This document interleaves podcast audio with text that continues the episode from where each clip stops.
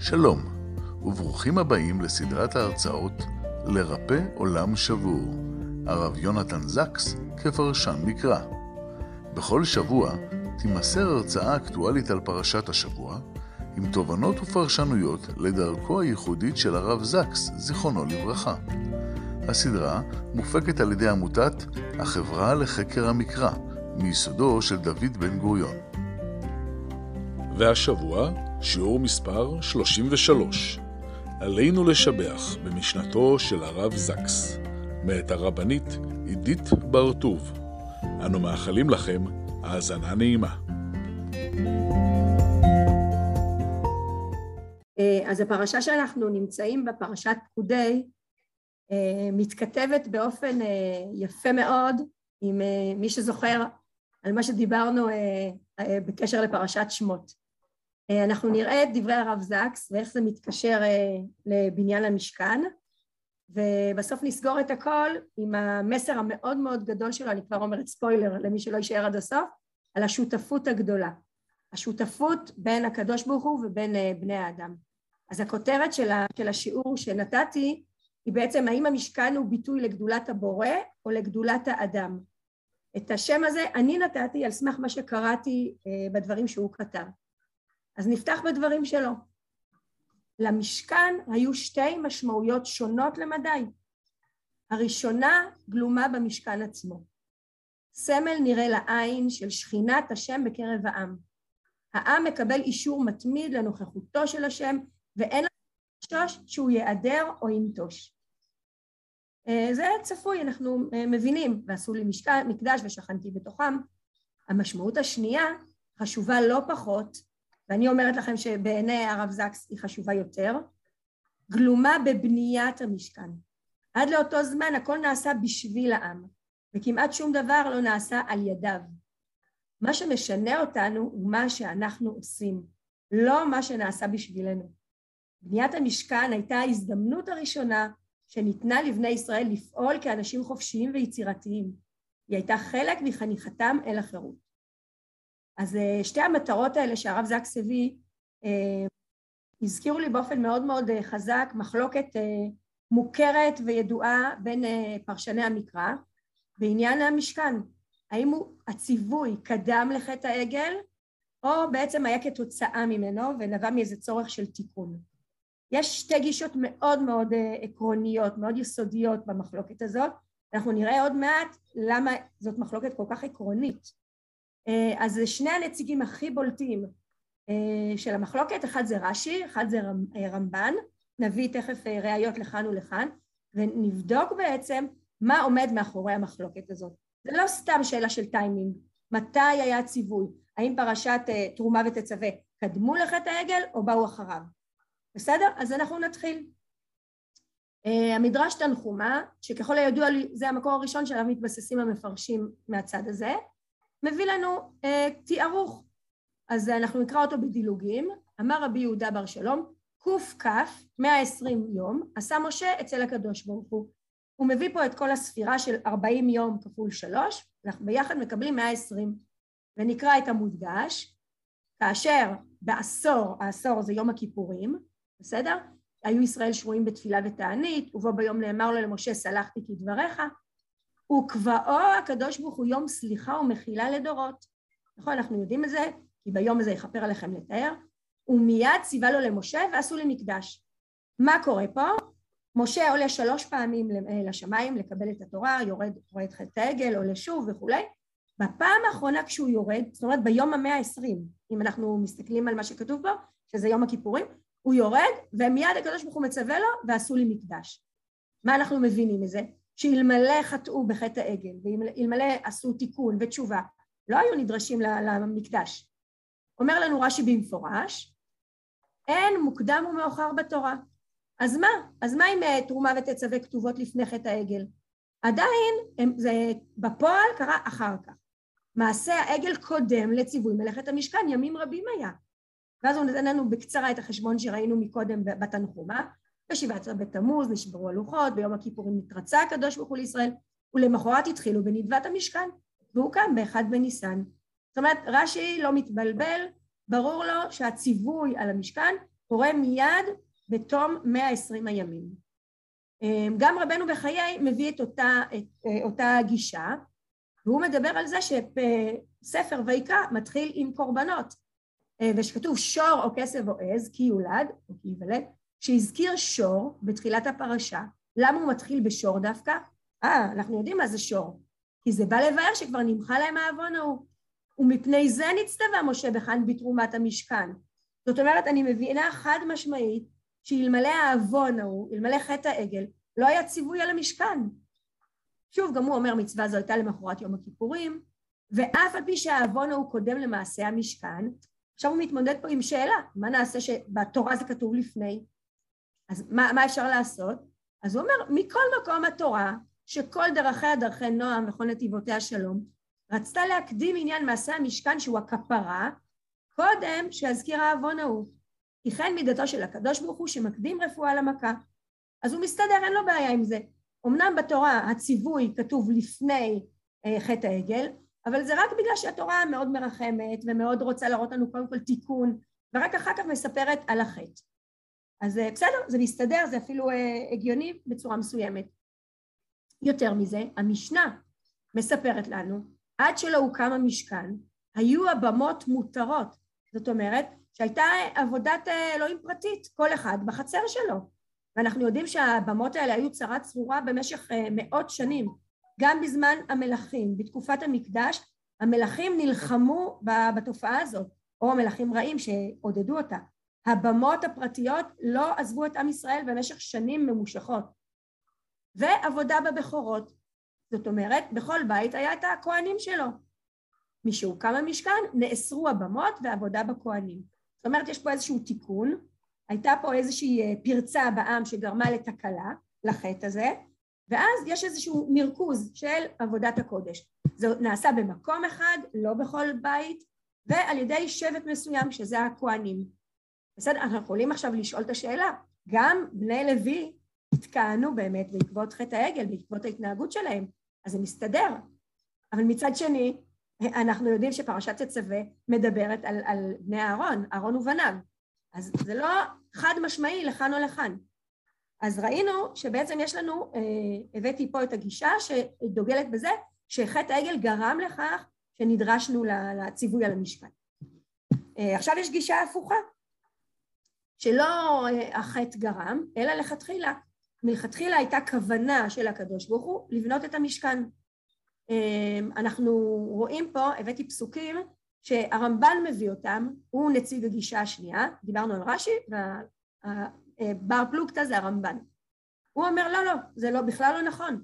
לכתחילה, כמו שכתוב בתורה, קודם יש ציווי, אחר כך יש חטא ואחר כך יש ביצוע. ובאמת, אם היינו אה, רוצים, היינו יכולים לעשות השוואה, שזה לא תואם אחד לאחד, הציווי לעומת הביצוע. באמצע החטא גרם לאיזה שהם שינויים. אז מה אומר הרמב"ן? הוא אומר, אתם זוכרים את מעמד הר סיני? וכל העם רואים את הקולות, ואת הלפידים, ואת כל השופר, ואת ההר השן. וירא העם וינועו ויעמדו מרחוק. היה פה פחד מאוד מאוד גדול. ויאמרו אל משה, דבר אתה עמנו, ונשמעה. ואל ידבר עמנו אלוהים, פן נמות. ואז משה מרגיע אותם, אל תיראו וכולי, ויעמוד העם מרחוק. זה לא עוזר, הוא לא מצליח להרגיע אותם.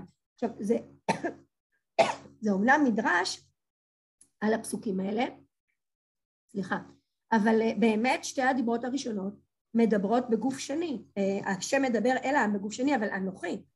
אני השם, לא יהיה לך אלוהים אחרים על פניי.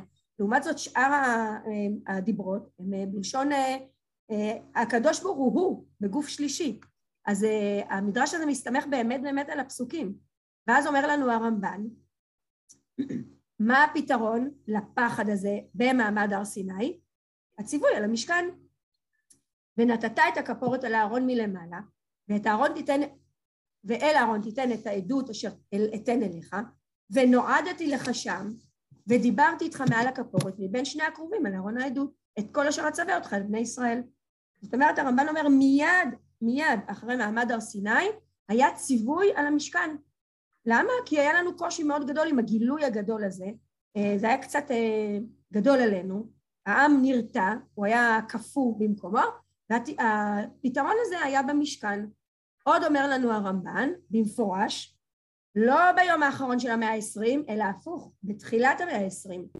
בעת הברית הראשונה, שהוא בארבעים יום ראשונים, נצטווה משה למשכן.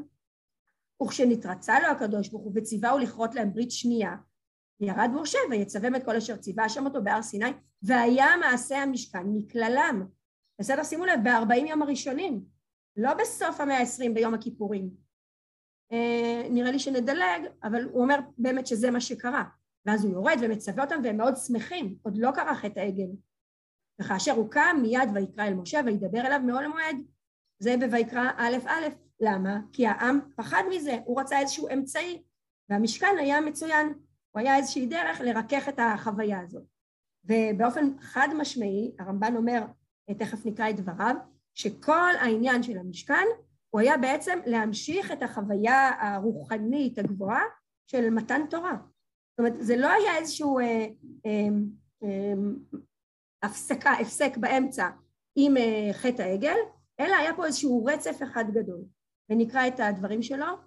כאשר דיבר השם עם ישראל פנים בפנים, עשרת הדיברות, וציווה אותם על ידי משה קצת מצוות שהן כמו אבות למצוותיה של תורה, כמו כאשר הנהיגו רבותינו עם הגרים שבאים להתייעד, וישראל קיבלו עליהם לעשות כל מה שיצווהם על ידו של משה. וקראתי להם ברית על כל זה, הברית הראשונה, אה, והוא יהיה להם, אה, הם יהיו לו לעם, לאלוהים וכולי, אני מדלגת, והנה הם קדושים, ראויים שיהיה בהם מקדש להשרות שכינתו ביניהם. ולכן ציווה תחילה על דבר המשכן, שיהיה לו בית בתוכה מקודש לשמו, ושם ידבר עם משה. זאת אומרת, זו הייתה בין המצוות הראשונות ש, שניתנו. וסוד המשכן הוא שיהיה הכבוד אשר שכן על הר סיני, שוכן עליו בנסתר. בדיוק מה שהיה בהר סיני בגלוי, עם כל הקולות והלפידים והשופרות, עכשיו זה אותו דבר, זה אותו, אותה השראת שכינה, רק באופן קצת יותר מרומז, יותר סמוי, שהעם יצליח להכיל את החוויה הזאת. ועכשיו הוא מוכיח שבשניהם נאמר כבוד השם מילא את המשכן, כבוד השם ירד על ההר וכולי, ואז הוא אומר, והיה במשכן תמיד עם ישראל הכבוד שנראה להם בסיני, והיה אותה רמה של גילוי. ובבוא משה היה אליו הדיבור אשר נדבר לו בהר סיני. שוב, יש כאן אה, שחזור מדויק של מעמד הר סיני. אה, זה, אה, אלה דברי הרמב"ן והם הכי הכי אה, אה, מובהקים, זאת אומרת הוא הנציג המובהק של הגישה הזאת, יש עוד, הבאתי אותו רק כנציג. אה, באמת אפשר לראות חיזוק לדברים שלו כבר אה, בגמרא, במסכת נדרים, וזה נמצא בעוד כמה מקומות, כתוב שבעה דברים נבראו קודם שנברא העולם, ואלו הן תורה ותשובה גן עדן וגיהנום, כיסא הכבוד ובית המקדש ושמו של משיח. אה, זה משהו מאוד תמוה, מה זה נבראו לפני שהעולם נברא? יש פה איזשהו, אה, איזושהי אמירה מאוד משמעותית, מאוד חזקה. יש כאן איזושהי אה, קריאת כיוון, איזושהי הצהרה על אידיאל מסוים, שלאורו ייברא העולם. בסדר? יש לנו פה כמה דברים שהם, תכף נקרא בזוהר, הם נקראים כמה אורות שנבראו לפני שנברא העולם. אמ, הזוהר אומר את אותו דבר, כמה אורות נבראו עד שלא נברא העולם. ואז אומר את אותם שבעה, את אותה רשימה, ושוב, מה שהדגשתי, עד שלא נברא העולם. זאת אומרת, הכל קדם לבריאה. ואז הוא אומר ששבעת האורות האלה התאחדו באהרון, שהוא הדליק את המנורה. זאת אומרת שמה שגם הזוהר וגם הגמרא רוצים ללמד אותנו, שלפני שנברא העולם כבר הייתה איזושהי תוכנית. איזושהי אה, אה, משמעות שמשהו קדם, משהו היה לפני זה, משהו היה ביסוד של העולם, בתשתית שלו. אנחנו יודעים שהתשתית, אבן השתייה, זה מקום המקדש ומקום בריאת העולם. אה, אז אנחנו נסכם את שתי הגישות לפני שאנחנו ממשיכים הלאה. יש לנו שתי אפשרויות, האם הציווי על המשכן היה מלכתחילה, כי יש רצון להשראת שכינה בתוך עם ישראל, תמיד, וזה איזשהו רצון מאוד מאוד גבוה, מה שהרב זקס אה, תיאר אותו, השראת שכינה באופן קבוע. לעומת זאת, יש דעה קצת הפוכה, תכף נעשה איזשהו אה, אה, שלום ביניהם, שלא, מה פתאום. עם ישראל עבד את הקדוש ברוך הוא עבודה מאוד רוחנית, מאוד סמלית, הוא לא צריך את העבודה הפיזית הזאת של כל כך הרבה עשייה וכל כך הרבה חומרים, עם הזהב והכסף והאורות והתחשים וה, והתכלת והארגמן והשני, וואו, זה כזה עומס, וגם המשכן עצמו, או במקדש, אנחנו יודעים, יש שירה, ויש ריח, ויש מראות, זאת אומרת, כל החושים פועלים שם. אז אולי זה איזושהי ירידה. אנחנו היינו מאוד רוחניים, עבדנו אה, בצורה מאוד אה, אה, לא מוחשית, הכל מופשט, ופתאום העגל הוריד אותנו, הראה כמה אנחנו חומריים וגשמיים וארציים ואנושיים, אז כאילו בדיעבד נדרשנו גם לזה. אבל הרב זקס אמר, הוא אמר, נכון, יש את המטרה הראשונה שהיא בעצם השראת השכינה, אבל המטרה השנייה היא העשייה האנושית. והעשייה הזאת היא לא חייבת להיות דווקא תיקון. אנחנו הבאנו את זה למקום של איזושהי עשייה מלמטה, הוא הזכיר את זה, של לתת להם איזשהו צ'אנס, איזושהי אפשרות גם להוכיח את עצמם. ואני רוצה לקחת את זה למקום אחר שהוא לא דיבר עליו, אני הבאתי כמה מקורות בלבד, על ההבדל בין הגברים ועד, עד, ובין הנשים. אני לא יודעת איך, אבל בכל שיעור אנחנו מגיעים גם לזה. אני הבאתי כמה מקורות ונדבר עליהם, שאנשים לא חטאו בחטא העגל. הרמז ש, שנאמר, ואישה באלה לא מצאתי, שאומר שלמה המלך, אז המדרש אומר, מה זה באלה? באלה שרקדו והצביעו ואמרו, אלה אלוהיך ישראל. באלה לא מצאתי שום אישה.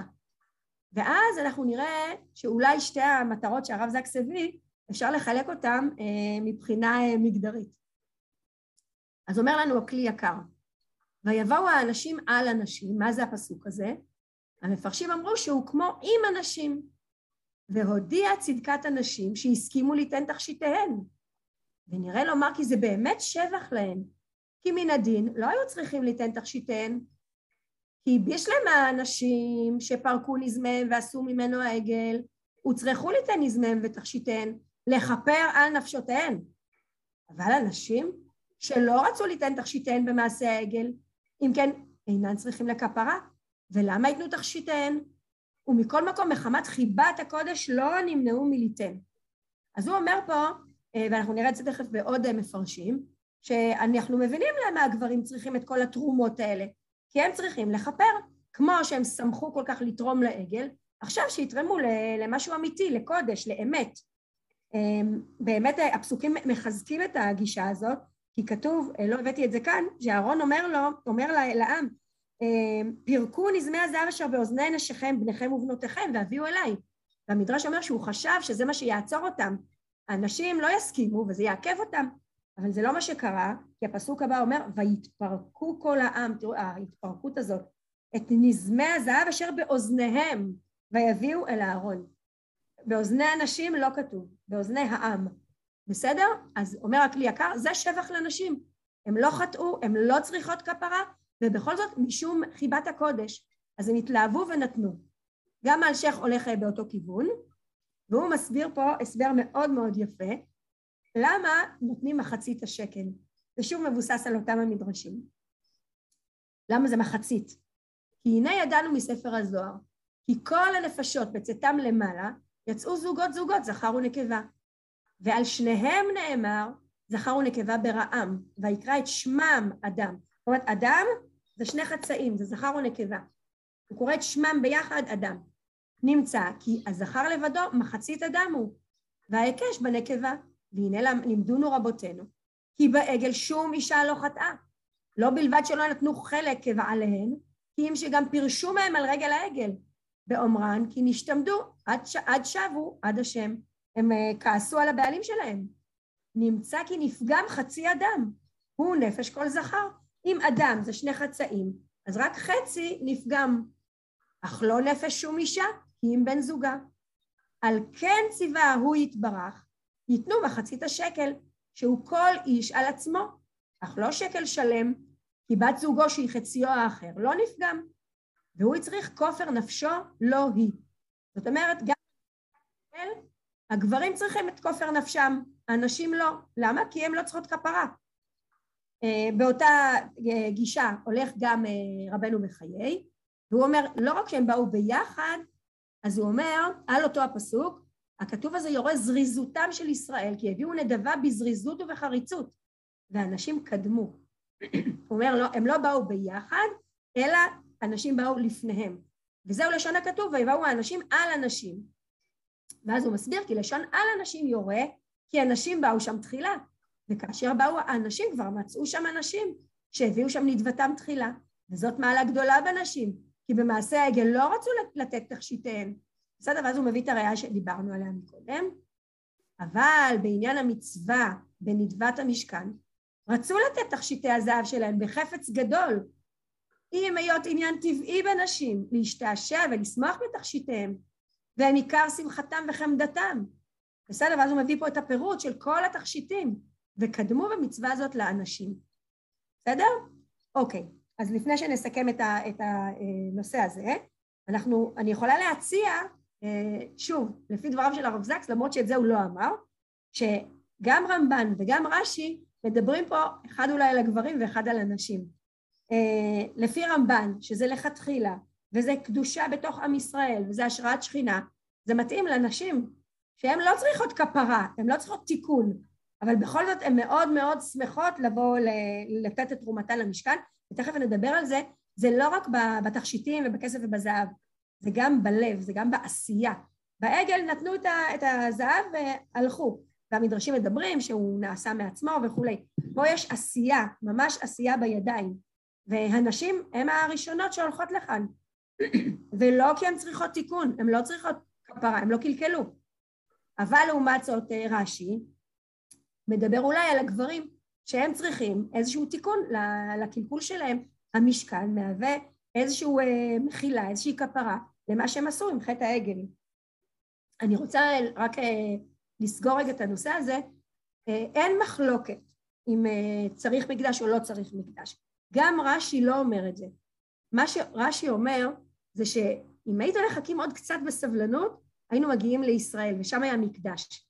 למה? כבר בסוף שירת הים כתוב מקדש השם כוננו ידיך, בסדר? אנחנו מדברים על תביאמו ותתאמו בהר נחלתך, אנחנו מדברים על חציית ים סוף ומיד כניסה לארץ ישראל, אלמלא היה חטא העגל ואחר כך חטא המרגלים. היינו מיד נכנסים לארץ ובונים מקדש, בסדר? ועל זה אין ויכוח. גם הציווי בפרשת תרומה, ועשו לי מקדש ושכנתי בתוכם. לא מדברים על ועשו לי משכן. זאת אומרת שהמשכן הוא משהו מאוד זמני, הוא משהו מאוד חולף, שלא הייתה ברירה וכנראה היה איזשהו שינוי בתוכניות. אז זה מה שרש"י אה, סובר, שהיינו צריכים את המשכן הזה כאן ועכשיו, כי הראינו שאנחנו לא יכולים אה, לחכות, לא יכולים אה, להמתין עם הסוג של עבודה בהגשמה מסוימת. אז עד כאן החלק הראשון של האם זה לכתחילה או בדיעבד. אנחנו תכף נראה שגם הבדיעבד של הרב זקס זה לא בדיעבד, גם הבדיעבד הוא לכתחילה. וכמו שכבר רמזתי בהתחלה, הוא מדבר על השותפות הגדולה. יש לו ספר עם השם הזה, שכל העניין זה לא רק להיות uh, uh, מצווים ועושים, זה גם לעשות, לקיים, ליזום. העשייה האנושית מלמטה היא העניין החשוב ביותר uh, שאותו uh, הוא מביא בפנינו, ואת זה גם ראינו באמת uh, בפרשה שדיברנו עליה בפרשת שמות, עם המיילדות. העניין הוא לא הניסים ולא המלחמה של, של הקדוש ברוך הוא מול פרעה, מי פה מלך העולם. העניין הגדול הוא העשייה האנושית מלמטה, גם כשהידיים קשורות ושאנחנו נמצאים בשיא החושך ואין שום תקווה, העשייה האנושית היא המשמעותית בעולם. היא שמקנה לנו חירות, היא שמקנה את המוסר לקיום האנושי, וזה מה שקובע בעצם איזה איכות חיים תהיה לנו, איזה חיים בכלל, בסדר? לא רק מה שאנחנו מקבלים מלמעלה, לא רק מה שהשם עושה בשבילנו. אז עכשיו אנחנו נקרא את מה שהוא אומר. קריאה זהירה בספר שמות, קריאה קשובה לדקויות ולמבנים, תגלה לנו שהוא איננו רק דרמה אלוהית, שכל הפעולות החשובות בה שייכות לקדוש ברוך הוא. זה לא זה. ישנו סאבטקסט, סיפור שכנגד, המלווה את הספר לאורכו, והוא מספר סיפור שונה בתכלית. סיפור שני זה עניינו ההשבה המתמשכת של האחריות מאלוהים לבני האדם. לא העוצמה האלוהית נמצאת במרכזו של הסיפור הזה, אלא ההעצמה האלוהית. אלוהים המחנך נוכח בספר שמות לא פחות מאלוהים המשחרר. אלוהים מראה לנו את הדרך, אבל מצפה מאיתנו ללכת בה בעצמנו. ללמוד לקרוא את מפת הגאולה ולנווט במדבר הזמן, בין הסכנות המשחרות תמיד לרגליו של הצועד אל חירותו. כל העניין זה לא רק להראות לנו ניסים, בסדר, אנחנו יודעים, כאילו, שהקדוש ברוך הוא ברא את העולם, שהוא יכול לעשות ניסים, הוא יכול להפוך את סדרי בראשית, זה לא העניין. העניין הוא להראות את גדולת האדם, ולא רק בגלל שהוא חטא והוא צריך תיקון. אז עכשיו הבאתי פה uh, כמה דוגמאות שהרב זקס מביא אותן, הוא מראה לנו הקבלה מדהימה בין בריאת העולם ובין uh, בניית המשכן. ועוד מעט נדבר גם על המשמעות של הדמיון הזה. אז כמו שאתם רואים שמתי את זה בצבעים כדי לראות uh, את ההקבלות. Uh, אז אנחנו נתחיל עם, ה, עם המשכן ואחר כך נשווה את זה לבריאת העולם.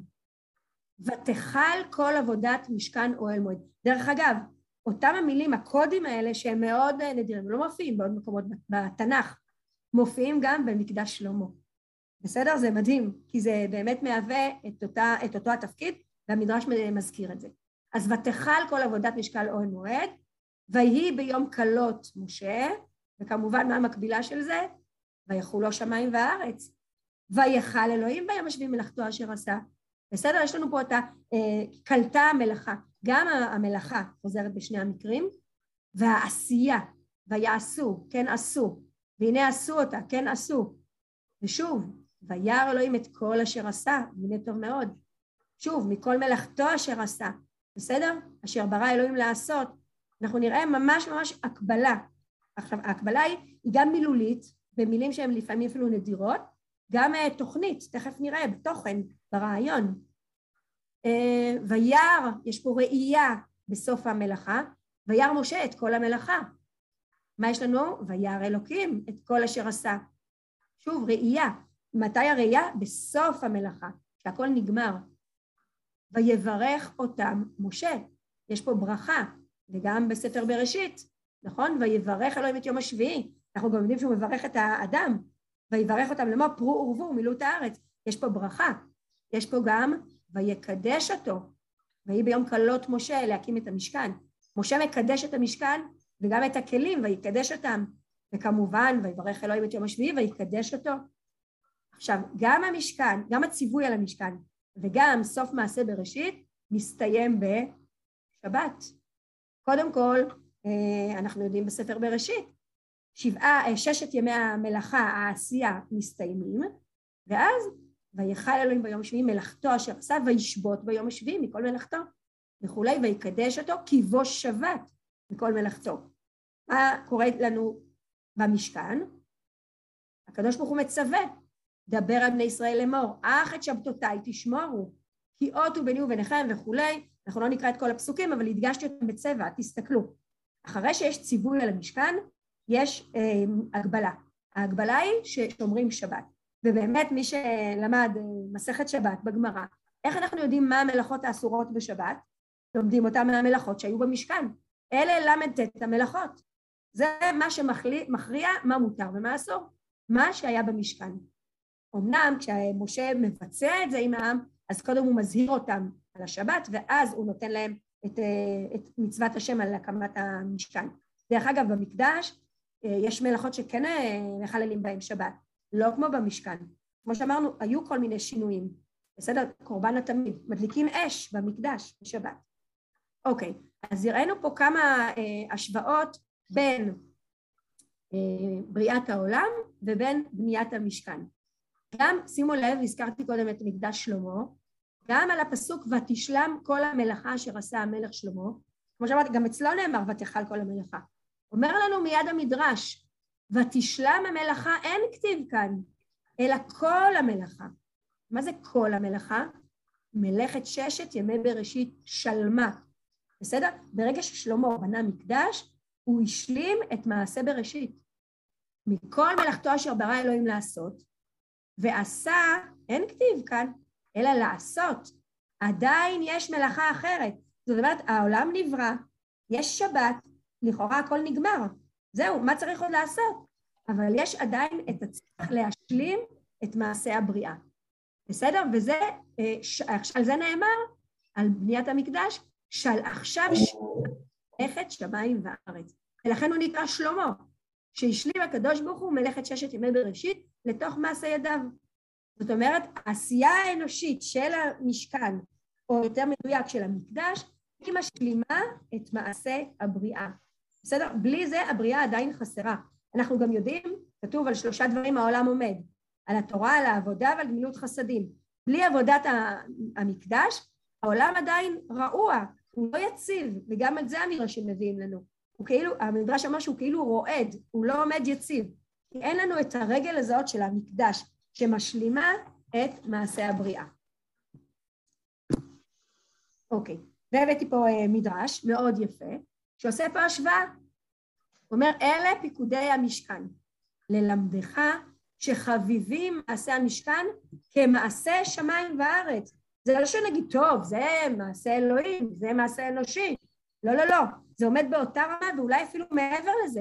כי בלי המעשה האנושי, כל הבריאה עדיין אה, חסרה, עדיין חלקית. כי שמיים וארץ לא נבראו, אלא בשביל אברהם אבינו, שנאמר, אלה תולדות השמיים וארץ בהיברעם. אל תקרא בהיברעם, אלא אברהם. כי האותיות הפוכות. מה תקנתו של עולם? 12 חודשים ו-12 מזלות, וכנגדם 12 שבטים, ועשינו לך משכן כנגד מעשה בראשית.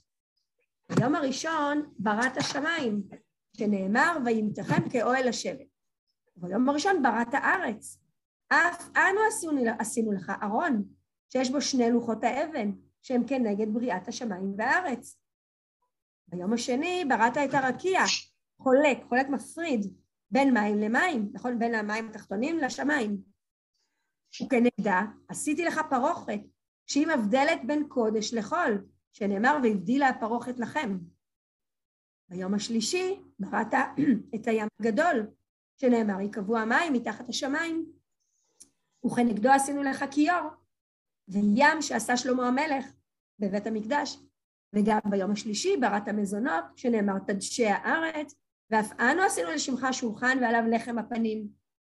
ביום הרביעי בראת מאורות ומזלות, הכוונה לכל הכוכבים, שנאמר ויעש אלוהים את שני המאורות הגדולים וכולי, וכנגדם עשינו לך מנורה, שנאמר ושבעת נרותיה עליה, כנגד שבעה מזלות שהעולם מתנהג בהם, והם חמה, נוגה, כוכב, לבנה, שבתאי, צדק, מאדים. ביום החמישי בראת עופות, שנאמר ישבצו המים שרץ נפש חיה. וכנגדם עשינו לך כרובים, שיש להם כנפיים כעופות, שנאמר והיו הכרובים פורסי כנפיים למעלה. ביום השישי בראת האדם, והתקנתו והכנסתו לגן עדן, וכנגדו עשינו והתקנו לפניך את אהרון, כהן גדול, ונכנס לאוהל מועד, וגדולת אהרון יותר גדולה מגדולת אדם הראשון. שימו לב מה הוא אומר פה, שאדם הראשון, כיוון שעבר עבירה, שהיא הגזרה שגזרת ואמרת מן האילן, והוא אכל, ונטרד מגן עדן, אבל אהרון, כיוון שבא לידי סירחון, מה קרה? אהרון נכשל, הוא כאילו עזר לעם עם חטא העגל. נתרצה לו הקדוש ברוך הוא ונכנס ושימש באוהל מועד וכיפר על בני ישראל. כל זה כביכול אומר עם ישראל אל הקדוש ברוך הוא. תסתכל, כל מה שאתה בראת, עשינו אותו דבר. אתה בראת בעולם, אנחנו בראנו בעולם הקטן, במשכן. אבל יש לזה תגובה.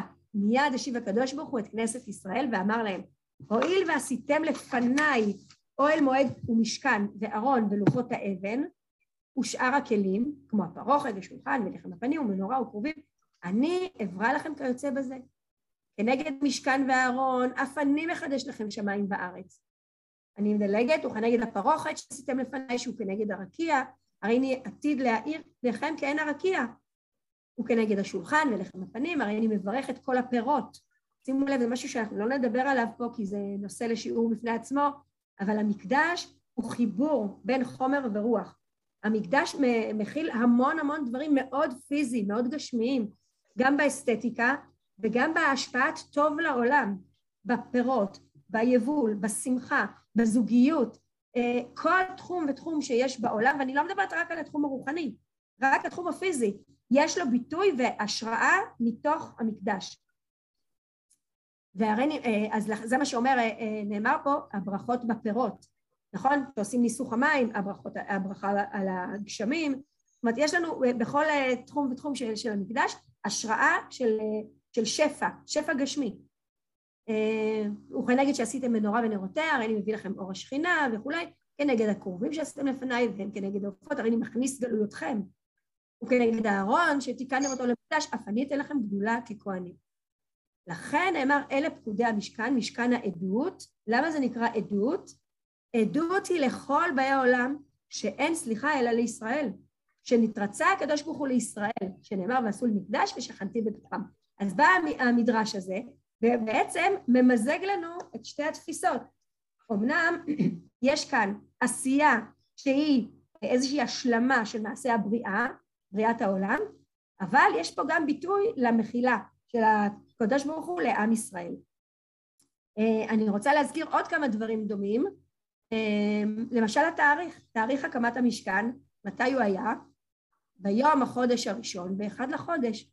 זאת אומרת א' בניסן, בעוד חודש מהיום, ראש חודש ניסן. אומר לנו אבן עזרא, יום החודש הראשון באחד לחודש, זה תחילה לעולם, והוא סוד. מה הסוד הזה? ננסה להבין אותו. אה, יש איזו מחלוקת מאוד מאוד אה, ידועה אה, בגמרא, מסכת ראש השנה, מתי נברא העולם. ולא רק מתי נברא העולם, גם מתי תיגמר הגאולה השלמה. יש פה שני, שני תנאים. רבי אליעזר אומר, בתשרי נברא העולם, בתשרי נולדו האבות, מתו אבות וכולי וכולי, ואז בתשרי עתידין להיגאל. לעומתו אומר רבי יהושע, לא, בניסן נברא העולם. שוב, בניסן נולדו האבות, מתו אבות וכולי וכולי, ואז בניסן עתידין להיגאל. שוב, אנחנו רואים פה איזושהי מחלוקת לכאורה מאוד uh, זניחה, שולית. מה זה הוויכוח על הטיימינג הזה עוד פעם? אז תכף נראה שזה ממש לא שולי, ממש לא זניח. אומר שם התוספות באותו מקום, אומר רבנו תם, ואלו ואלו דברי אלוהים חיים. אף אחד לא טועה, כולם צודקים. כמו שראינו ממה שהבאנו בדברי הרב זקס, שני הדברים נכונים. לא, גם, גם הרמב"ן וגם רש"י. ובתשרי עלה במחשבה לברות. אנחנו אומרים, מה אנחנו אומרים בראש השנה? היום הרת עולם. מה זה הרת? זה ההיריון. זה עלה במחשבה. ולא נברא עד ניסן. בסדר? ואז נאמר אותו דבר גם על האדם, שהוא אה, היה, עלה במחשבה ולא נברא וכולי. זאת אומרת, יש לנו פה איזושהי אמירה מאוד רעיונית ערכית. איך העולם נברא, באיזו מידה. עכשיו, אה, לא הבאנו מקורות, כי זה ארוך מאוד, אבל תשרי זה דין.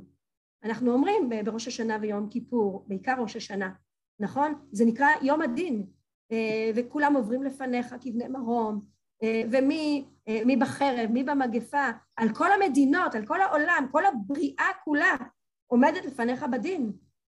לעומת זאת, מה היה בניסן? ניסן, המדרשים אומרים שזה ניסן של ישראל, או שזה כמו נס, שהקדוש ברוך הוא מרים אותנו, הוא דילג, הוא פסח. יש אה, וורט מאוד יפה של הרב עובדיה יוסף, נאמר, פיתחו לי פתח כפתחה של מחט ואני אפתח לכם כפתחו של אולם. זאת אומרת שאם אנחנו רוצים אה, עזרה, סיוע, תיקון, כפרה, מחילה, סליחה, מה שתרצו, אנחנו צריכים לעשות את הצעד הקטן, וזה מדהים, קודם ההתערותא דלתתא, קודם מעשה האדם, ואז בא הקדוש ברוך הוא ופותח לנו. אבל אומר הרב עובדיה, מה היה בפסח? הקדוש ברוך הוא דילג, הוא פסח על הפתחים, אפילו בלי תשובה, אפילו בלי שאתם אה, מתרחקים מדרכי העבודה זרה של מצרים, רק בזכות זה שאני רוצה לגאול אתכם, אני אוהב אתכם, הבטחתי לעבוד ואני מדלג, אני פוסח. ולכן פסח זה חסד נטו, אתם תחרישון, השם ילחם לכם, אתם לא עושים כלום, אתם לא נדרשים לעשות שום דבר. ואז יש לנו את כל ספירת העומר, שבה אנחנו צריכים לאט לאט לבנות את עצמנו ולעלות ולהתקדם עד uh, מתן תורה. אבל זה לא היה הנושא שלנו. בסדר? ומתי המשכן הוקם? באלף בניסן. המשכן הוקם בחסד. העולם עלה במחשבה להיברא בדין, אבל כמו שמכירים את המדרש, העולם לא יעמוד בזה. ועוד לפני העולם קדמה לו המחשבה של תשובה, קדמה לו המחשבה של מקדש. ולכן המשכן הוקם באלף בניסן, בתאריך בריאת העולם, כאילו בתכלס.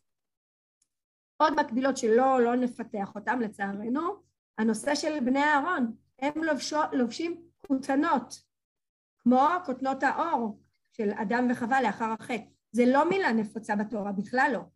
בסדר? אה, אנחנו הבאנו, אה, כמובן בהשפעת הרב זקס, אה, את כל המילים הייחודיות האלה, שהן באמת מלמדות על, הקשר בין הדברים.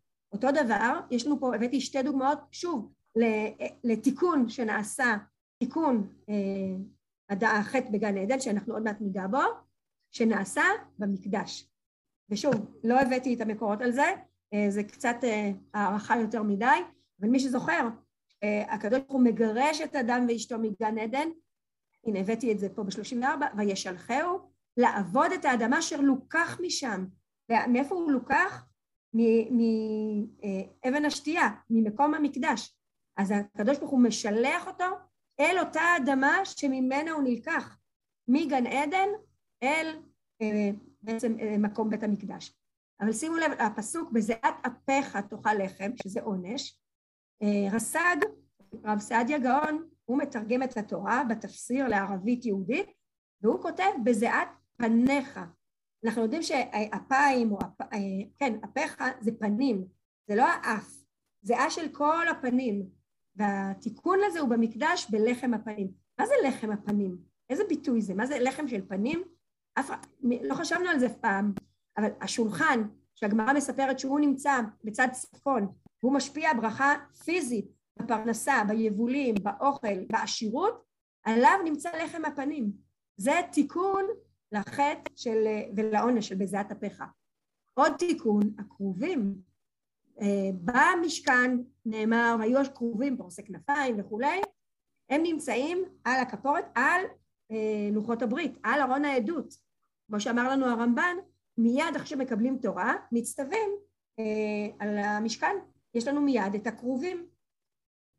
אז אנחנו חוזרים עכשיו לאותם הכרובים, זה לא אותם הכרובים, אבל אנחנו נגיד שזה אותם הכרובים, בגירוש האדם מגן עדן, דרך אגב, השפת אמת, השפת אמת אומר, וישלחהו, זה לא רק שילוח, לך אני לא רוצה לראות אותך, זה שליחות.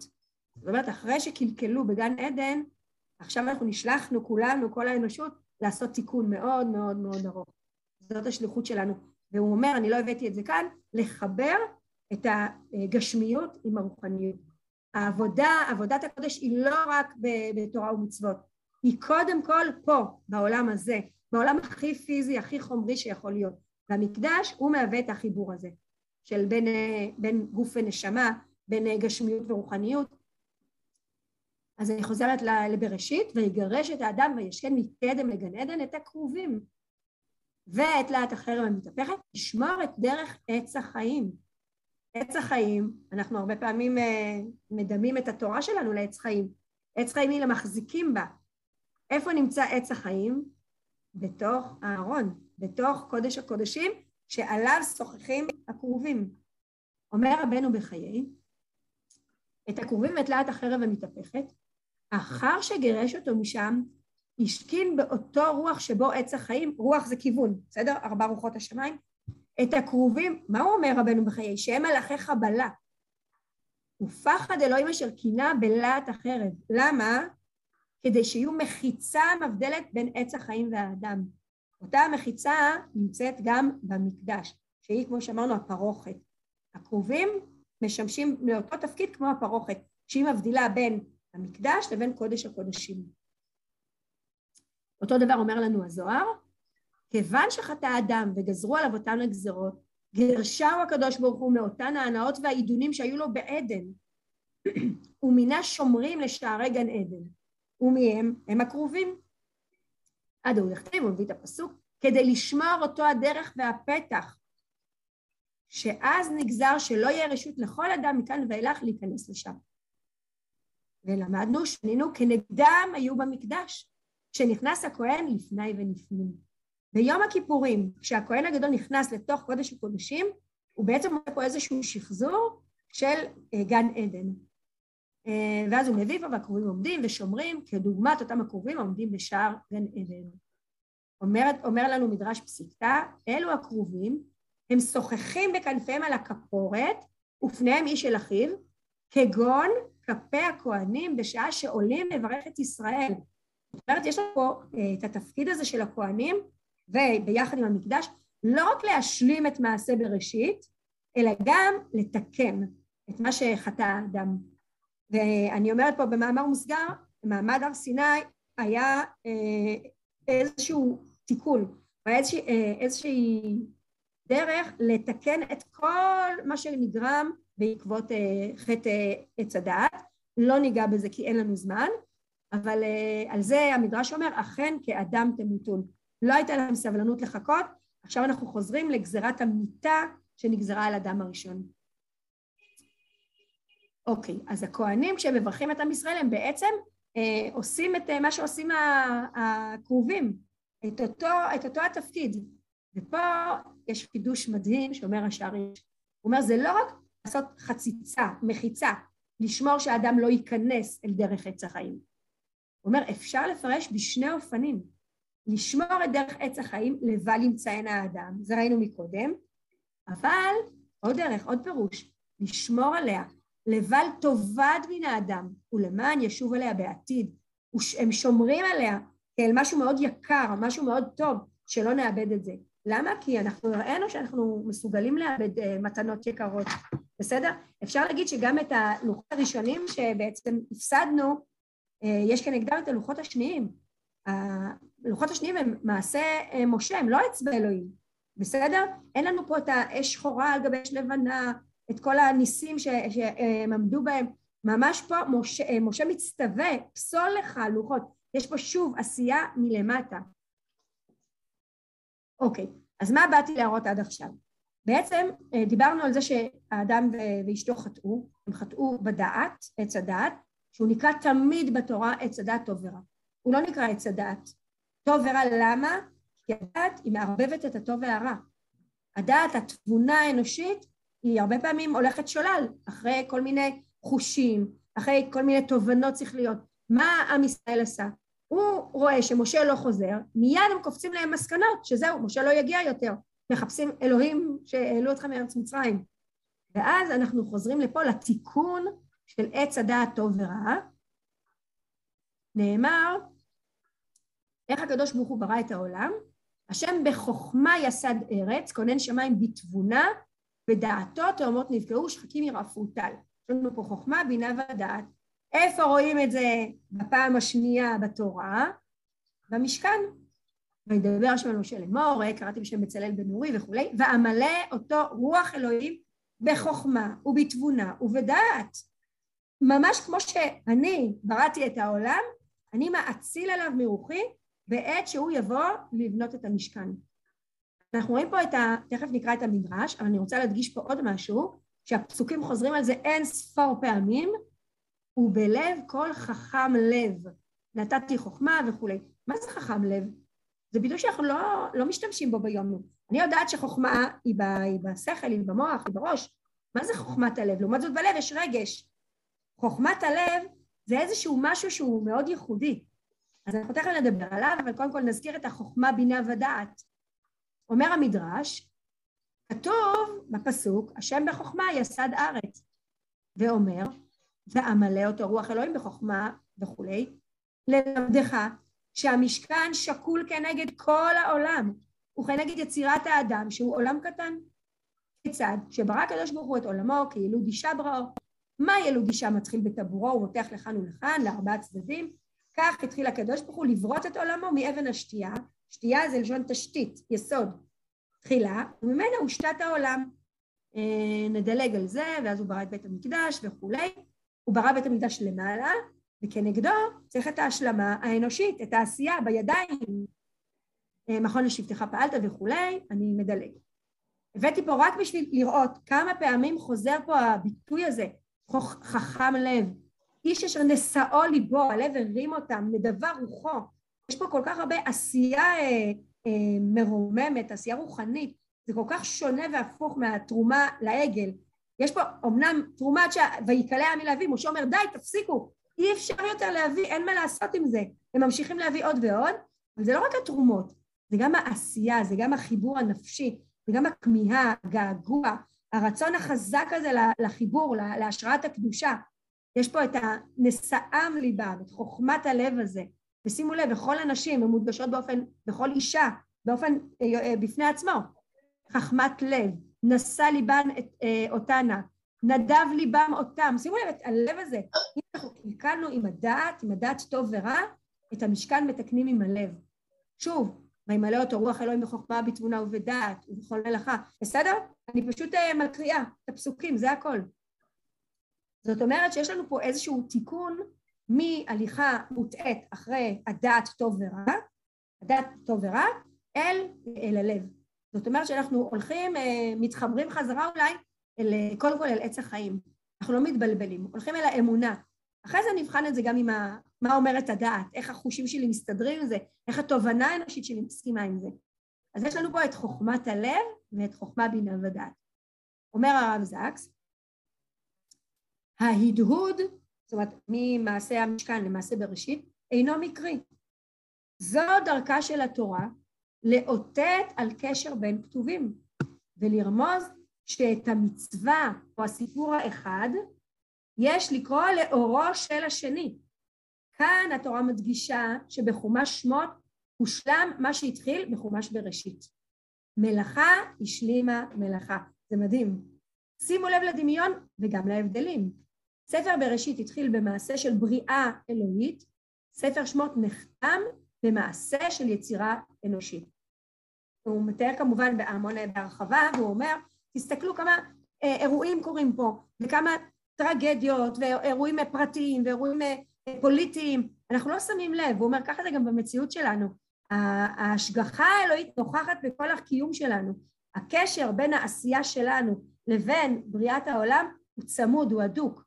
אבל, וזה מקסים לראות איך שהעולם מתחיל בבראשית ואיך הוא מסתיים בשמות. הוא אומר, לכאורה אם היינו מסתכלים, אין קשר בין שני הספרים האלה. אבל תכף נראה איך הוא כותב בהמשך. יש קשר מאוד מאוד uh, הדוק, יש פה בעצם, כמו שאמרנו, סגירת מעגל, השלמה של uh, מעשה הבריאה. אז הוא אומר ככה, בניית המשכן בידי בני ישראל היא שיקוף של בריאת העולם בידי אלוהים, זה שיקוף, זה ממש אחד לאחד. הבריאה האנושית משקפת את הבריאה האלוהית. סופו של ספר שמות מחזיר אותנו לתחילת ספר בראשית. זוהי הפתעה ספרותית של ממש. לאורך ספר שמות נמצאנו מרחק תת פרסאות מהנושאים המטאפיזיים של תחילת ספר בראשית. ספר שמות עוסק בהיסטוריה, פרקים א' ב' של ספר בראשית, בקוסמולוגיה. החתימה המפתיעה של ספר שמות מסגירה לעינינו לראשונה מאפיין מרהיב של התורה, כפי שהיא עד לנקודה זו. בראשית ושמות יוצרים יחדיו סימטריית ראי, והנה המבנה שלה. יצירת העולם מקבילה ליצירת המשכן, זאת המסגרת. בשלב הבא יש את המבול ואת המכות, זה עונש. אחר כך יש היבריס, יש פה איזו גאווה אנושית של אני אמלוך, אני אמשול בעולם, מגדל בבל כנגד פרעה. ובמרכז משפחת הברית, נכון? 70 נפש בני יעקב יורדים מצרימה, ושמות פותח בדיוק באותם 70 נפש. זה נהיה עם הברית. מהמשפחה אנחנו הופכים להיות עם, זה במרכז, זה הלב. אוקיי, והוא ממשיך. בלב העלילה נמצא הצמד המבטא את המעבר מספר בראשית לספר שמות. משפחת הברית הופכת לעם הברית, ובקצוות, הממסגרים את הסיפור כולו, נמצאות שתי סצנות מקבילות, העולם והמשכן, קוסמוס ומיקרו-קוסמוס. הן העולם, הן המשכן, נוצרו במילותיו המצוות של אלוהים, וכבוד השם ממלא את שניהם. נושא העל החופה על שני החומשים הוא המתח שבין סדר לכאוס. היהדות המאמינה שהעולם כולו פרי רצונו של בורא יחיד, טוענת יש סדר מוסרי בעולם. העולם נברא כטוב. ולא הבאתי לכם את זה פה, אבל שבע פעמים נכתב טוב בבריאה, ושבע פעמים נכתב לב בביצוע של המשכן. נוכחותו של המשכן בלב המחנה מסמלת אפוא לא רק את נוכחותו של אלוהים, אלא גם את הסדר האלוהי. הכוונה שלו למוסר המאפיין את הבריאה, הסדר הטבעי, המדע, ואת הגאולה, הסדר החברתי, צדק, כאחד. שתי הפנים האלה. ואפשר גם אה, בעצם לומר שזה שתי הפנים של גם העשייה האנושית של סדר חברתי וגם של השראת שכינה. בראשית שמות הוא יחידה ספרותית אחת, הבוחנת את משמעות היקום ואת מקומנו בתוכו באמצעות סדרה של דרמות, חלקן אישיות, אחרות מדיניות, המצטברות לכדי הצהרה מהדהדת, שכשם שאלוהים ברא סדר בעולם, כך נקראים גם אנו ליצור סדר בחיינו האישיים ובחברה כולה. אנו עשויים בצלם אלוהים, אנו בניו של אלוהים, אנו שותפיו של אלוהים. אז אה, בסיום הזה אני חושבת אפשר אה, באמת לצאת אה, בקריאה הזאת של לקבל את האחריות הכל כך גדולה הזאת ש, שקיבלנו מהקדוש ברוך הוא והרב זקס מנכיח לנו אותה של באמת להחיות לעולם של צדק, עולם של, של מוסר, עולם של חירות, עולם של ציפייה לגאולה, של השראת שכינה בכל מעשה ידינו. ובאמת, שנזכה, בעזרת השם, לראות את זה קורה. אז אם יש שאלות, אני אשמח לענות, אם לא, אז סיימנו.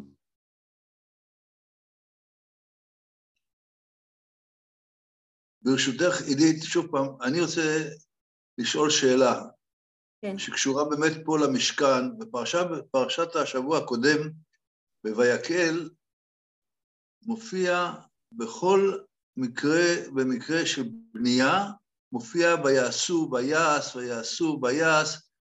פעם אחת בלבד מופיע בצלאל בן אורי בן חור, וזה בבנייה של אה, ארון הברית.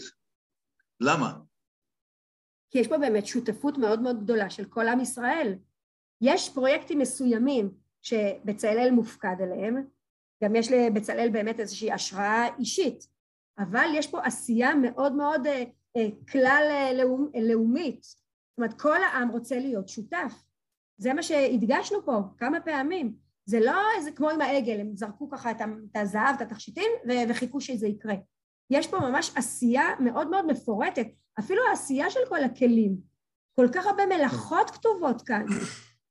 ושוב, ואלה שבאו, ואלה שטבעו, ואלה שיצרו ועשו ובנו, כמו שאתה אומר, יש כאן באמת שיתוף מאוד מאוד גדול. העם כולו רוצה לקחת חלק. וזה ממש מרגיש את זה, זה מאוד יפה. בהחלט. אוקיי. אם אפשר להעיר או לבקש? סליחה? האם אפשר להעיר או לבקש? בטח. Okay, קודם כל חזינו ושמענו שיעור פצץ, ככה אומרים הילדים שלי. אמת, אמת, אמת, אמת. היה פצץ של שיעור, פצץ של תודה. תוכן, וואו. פצץ של זמן. אה, האם יש אפשרות לקבל את המקורות שהרבנית... אה, בוודאי. אני כיצד? כיצד? אבל מי שמבקש מקורות מקבל עונש. אני אתן לכם את כל המקורות שלא, שלא הקראתי. לבריאות, אנחנו מוכנים. טכנית, איך אפשר? ישראל יגיד לנו? בשמחה. טוב, עידית, תשלחי את זה אליי, ואני אשלח את זה ברב מסר, לכל מי שירצה. יש, יש רק בעיה מעניינת מאוד, כבר קיבלתי את זה כמה פעמים. כשאני מעלה את זה לפודקאסט, ואנשים שומעים בדרך, ואין להם את הכתוב לפני העיניים, זה די מפריע להם. והם. שואלים כל פעם איך מקבלים את המקורות. אז אה, אנחנו צריכים לשלוח את זה בכל אופן. עצה טובה אולי לשלוח את המקורות לפני השיעור. נכון, אני מסכים. אבל uh, כשאני למדתי, כשאני מבקש שאנשים ישלחו מקורות, אף פעם אין להם זמן. אה, אז לא, אין לי אני... בעיה, אני בשמחה. כי אני חושבת שמי שמלמד ו- ומצליח לגעת באנשים, אז זה, זה שליחות. זה רק ככה צינור מלמעלה. אני רק באמצע. וואו. אז הצלחת לגעת. איזה כיף, ברוך השם, יופי. הנושא הזה מדבר אל ליבי, אז אה, כנראה שזה ככה השפיע. תודה רבה. וסליחה, אני מתנצלת על מי שאמר שזה היה קצת מהר, כי בדיוק, כי רציתי להספיק לעמוד בזמנים. בשביל זה אני קיצרתי בהתחלה ותיארתי לעצמי שאת תרצי להשלים את מה שמהפעם הקודמת. אני, יש לי בעיה מאוד גדולה בנושא, כן. מתנצל, זה אני שביקשתי. אוקיי, מאה אחוז. תודה רבה, תודה רבה לכל המשתתפים. יופי. בשבוע הבא יש לנו אורחת מאוד מעניינת, את הרבנית אה, רחלי פרנקל, שמדברת מאוד מאוד מעניין, והיא דיברה השבוע אה, זה באנגלית, וקיבלנו תגובות מאוד מאוד מעניינות. מאוד ממליץ להשתתף ולשמוע, זאת חוויה. ערב טוב ותודה רבה לכל המשתתפים. וחג פורים שמח, או חודש שמח.